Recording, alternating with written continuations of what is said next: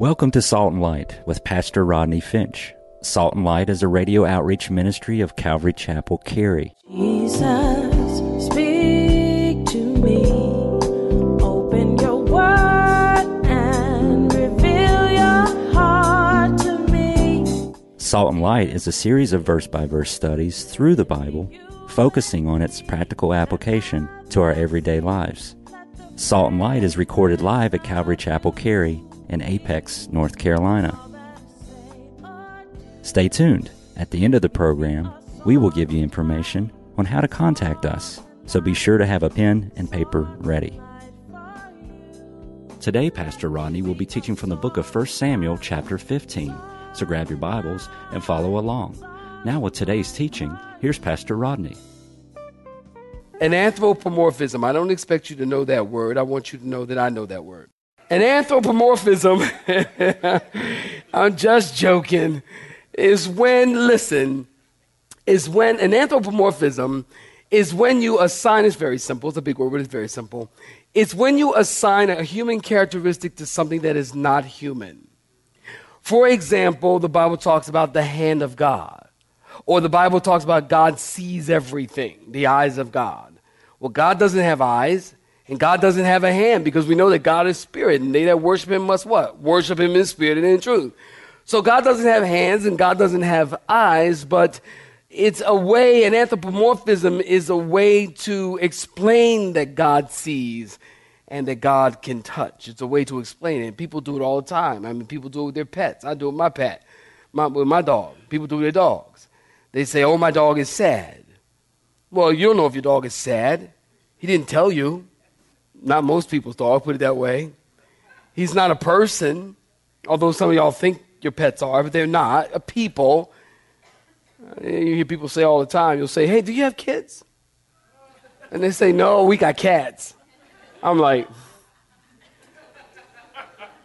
do I need to tell you a cat is different than a baby? Okay, you cannot leave your cat for eight hours, your, your baby for eight hours, and expect it to use the kitty litter when you go to work. It's totally, totally different. But people do it all the time just to make a point, just to explain. In our text, God's heart is greatly grieved and he's sad. And since we can't understand what's happening in God's heart, God tried to express it in human terms. It's called an anthropomorphism. I greatly regret that I have set Saul up as king. Fast forward to verse 35, it says the same thing. The Lord regretted that he made Saul king. So there's pain in God's heart, but note, there's also pain in the prophet's heart. Samuel is a man of God. The word grieved means hot, furious, angry. Samuel is upset. So Saul's sin hurt the heart of God, and it hurt the heart of God's people. And it grieved Samuel. And he cried out to the Lord all night. In verses 12 through 16, Samuel couldn't sleep. Getting that? He gets up in the morning, he went looking for Saul. Keep in mind, Samuel's old. So Samuel makes a 15 mile journey asking where Saul is, and someone said, Oh, Saul, he's out setting up monuments for himself. Saul's something else, isn't he? Setting up monuments for himself. Saul, great king. Saul, great king all over town.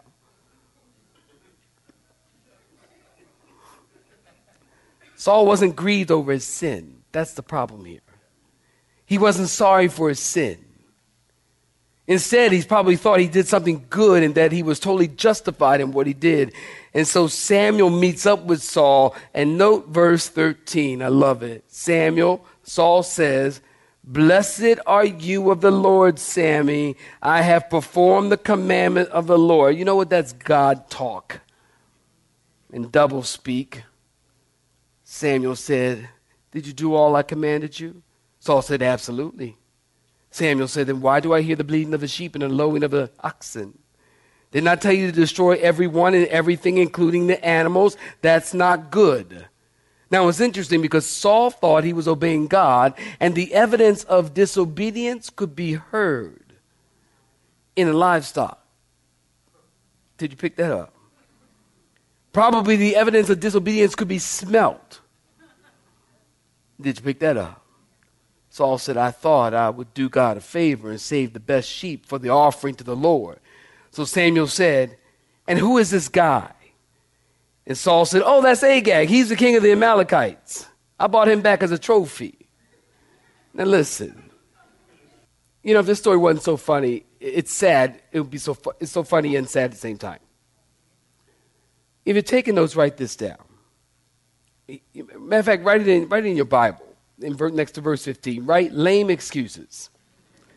Lame excuses.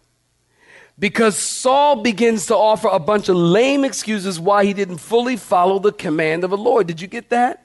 First, Saul blames the people. The people spared the best of the sheep. Secondly, he excludes himself from the disobedience, but includes himself in the obedience. The rest we have utterly destroyed.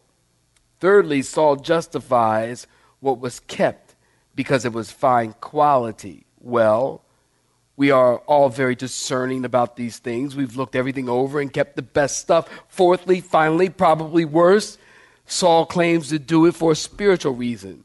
We did it to sacrifice to the Lord your God. Verse 16, and Samuel said, Shut up. Be quiet. That's enough of excuses. Samuel said, I'll tell you what the Lord told me last night. And in verse 17, note verse 17. Let, us read it. So, because we didn't read it. Look at verse 17. So Samuel said, When you were little, so he told him to be quiet. Let me tell you what the Lord said. Here's what God said. When you were little in your own eyes, were you not head of the tribe of Israel? It did not the Lord anoint you king over Israel?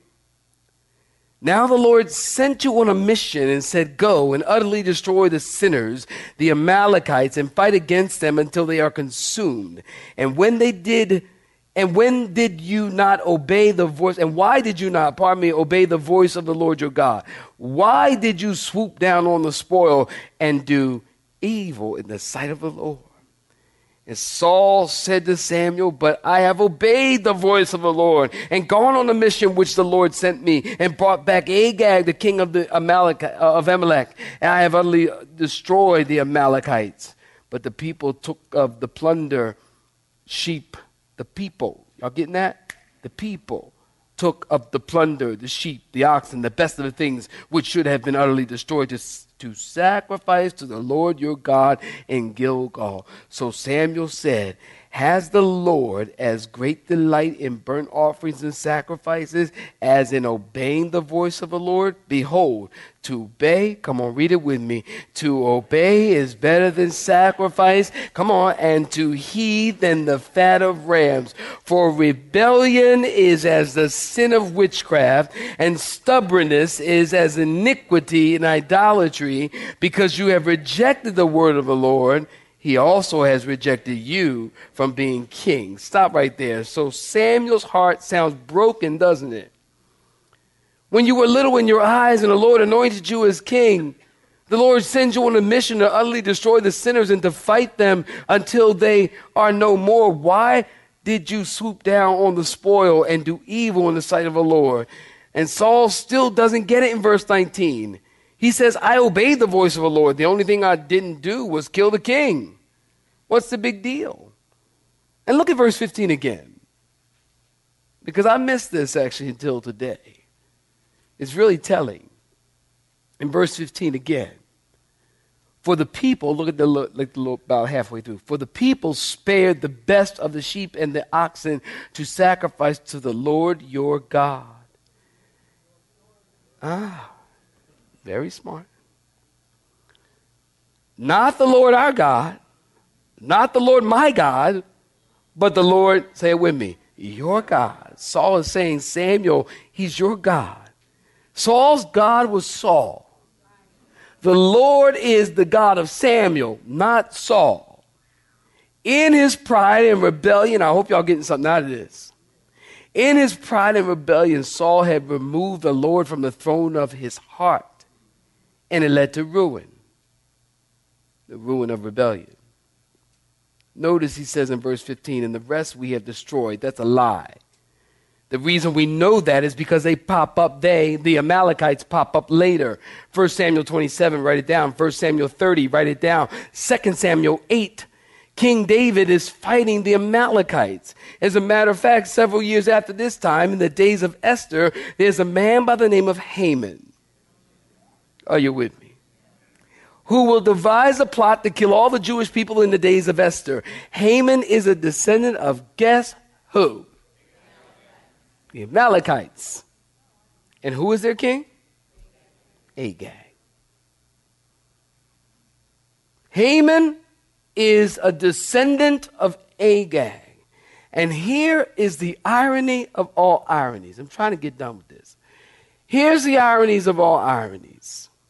When Saul loses his life, the person who thrust the final blow to kill Saul is an Amalekite. 2 Samuel chapter 1. Read it in your own time. Lesson is partial obedience will always lead to your harm, even your demise. Verse 20 Saul said, Samuel, I've obeyed the voice of the Lord. Just one little thing, I brought back a king, but I destroyed the Amalekites. Now listen, it's crazy. How do you say you obey the Lord, but you have an Amalekite?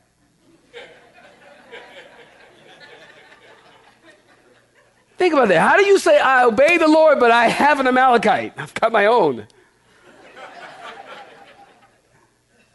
I can hear him saying, Listen, Sammy, don't sweat it. We only took the things so we could sacrifice to the Lord. Verse 22.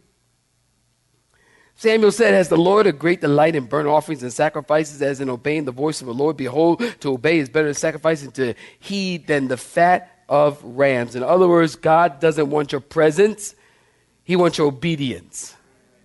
For rebellion is as the sin of witchcraft and stubbornness. Listen, people, please, please, please, I beg you, listen. Look at this verse. Stubbornness is as the sin of witchcraft. And you have your list of the worst of the worst, and God has his. I bring this up to you all the time because I hear it all the time, and it's not right for Christians to have their own little do's and don'ts. I don't like this and I don't like that, and people who wear tattoos, and people who do this, and people who do that, and people who go there, and oh, God's going to. Who are you? How about this? Read your Bible and find out what really hurts the heart of God. Stubbornness, I'm waiting while you clap your hands. How about trying that for a minute? And you'll find that God's list is a whole lot different than yours. Stubbornness is like witchcraft. So, young folks, listen. I'm not trying to pick on you. I'm just telling you what the Bible says. Don't shoot the messenger. When you are stubborn against your parents, the Bible, God puts that in the category of witchcraft. In other words, it's evil, it's demonic or it has a demonic influence, it has a demonic element. I'm trying to help you. It has a demonic influence and a demonic element. Stubbornness does. Whether you're stubborn against your parents, or whether you're stubborn against the Lord, or whether you're stubborn against the police officer who tells you to stop talking, or whatever it might be. Stubbornness is as a sin of God's economy is so different than ours. And I guess, if anything, I try to tell you every single week, I'm just trying to help you understand that God's economy and God's ways are so different than ours. And I want you to be educated Christians. And I want you to be wise Christians. And I want you to be biblical Christians who, who, who, who hear something and you can say, that doesn't sound that right to me. Because God's word says this, and God's word. So then, when you run across people who are legalistic and judgmental and censorious, and you can identify that very, very easily. So you get one guy telling you, "Oh, well, you you went to the club last night, and God, oh, God hates the club." well, don't get me wrong. I don't think you should be going to the club either. Don't get me wrong, please. Don't go to the club. It's not a good place.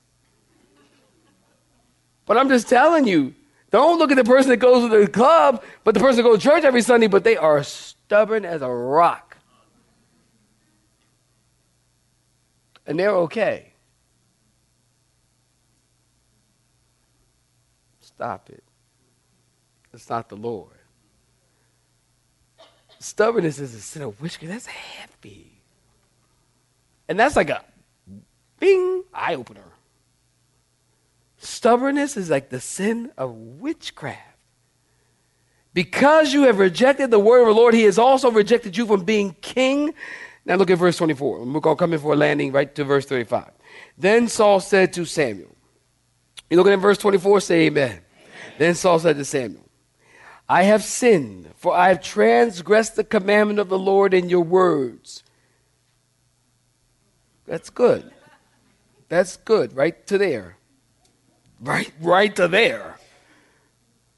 I feared the people and obeyed their voice. Not so good. Now, therefore, please pardon my sin and return with me that I may worship the Lord. But Samuel watched and said to Saul, I will not return with you, for you have rejected the word of the Lord, and the Lord has rejected you from being king over Israel.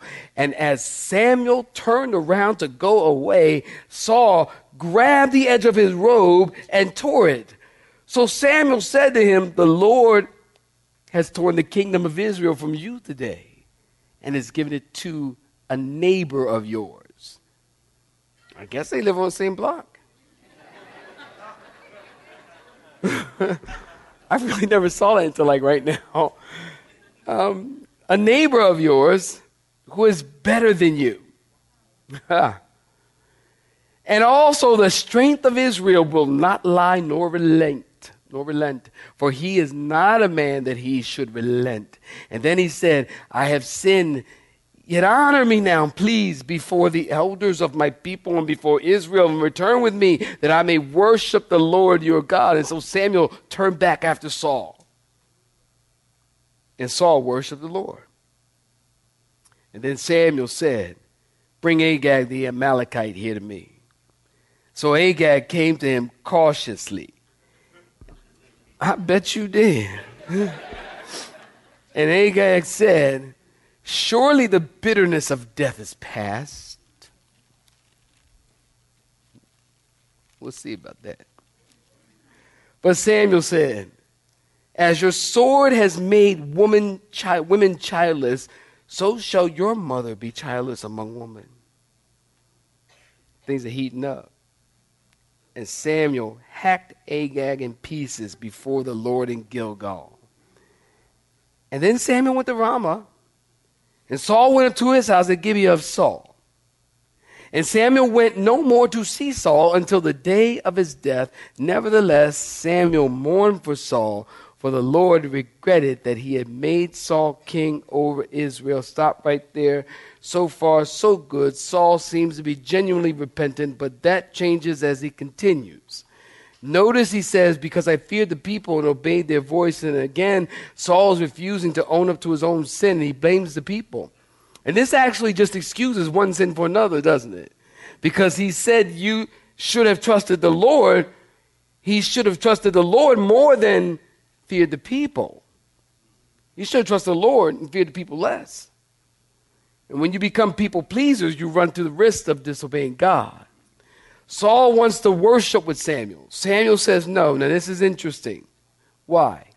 Because worship would have included sacrificing an animals, yes? And it would probably included sacrificing the animals that Saul spared from the Amalekites. And Samuel said, I don't want any part of that.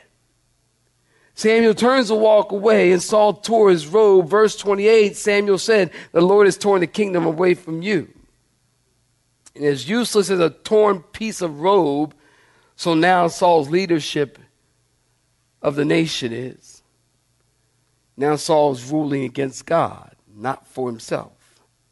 He has torn the robe by grabbing it too tightly, which is a picture of pride and stubbornness and rebellion, isn't it?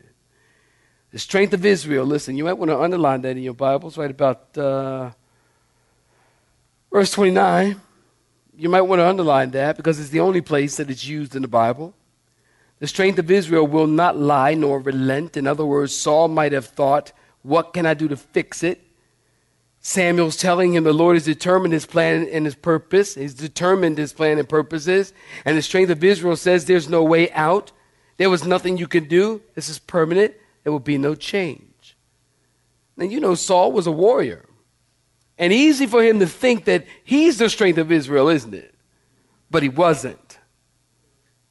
God is the strength of Israel.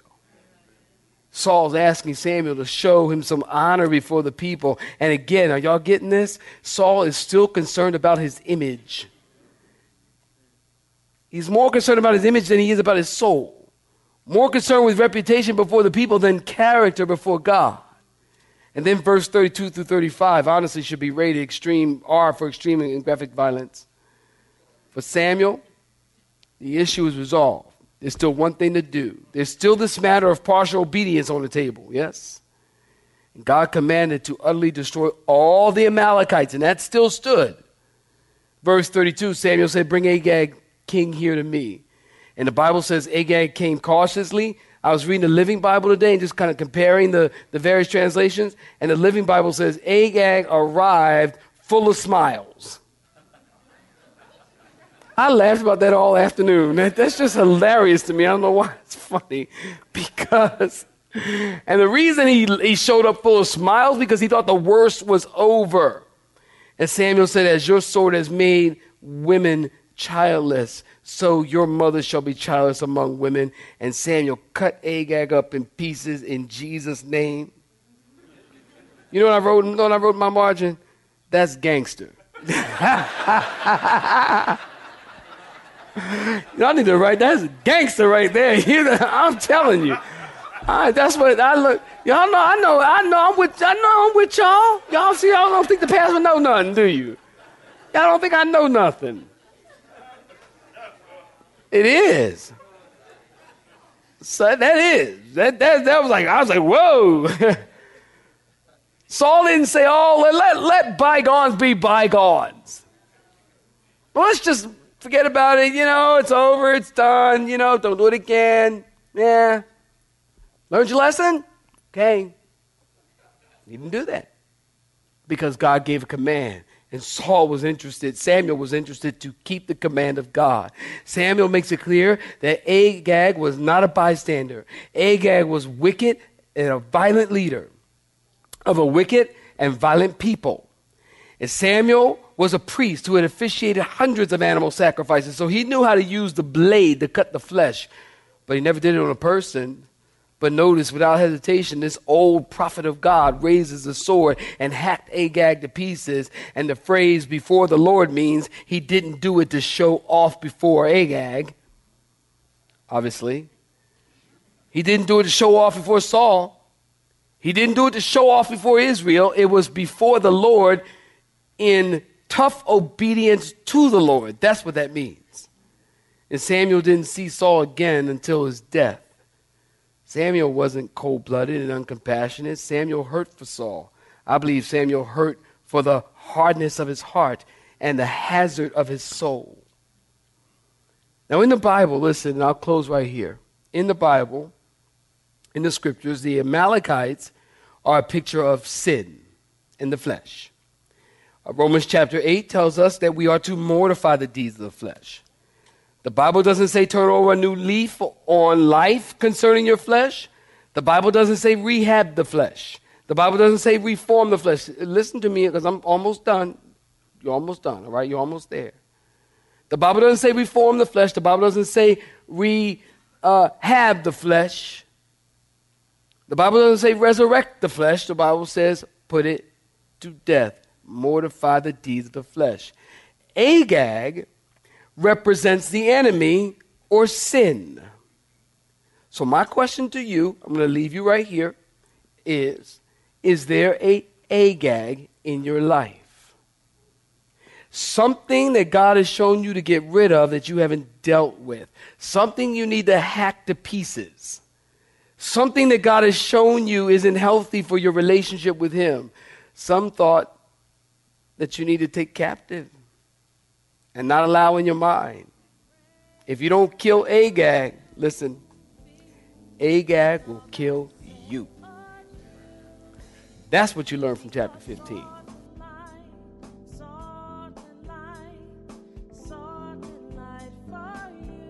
You have been listening to Salt and Light, a radio outreach ministry of Pastor Rodney Finch and Calvary Chapel Cary, located in Apex, North Carolina. Join Pastor Rodney Monday through Friday at this same time. For information regarding service times, you can contact us at 1 800 293 0923. That's 1 800 293 0923. You may listen to today's broadcast in its entirety by visiting the Media Library on our website at cccary.org.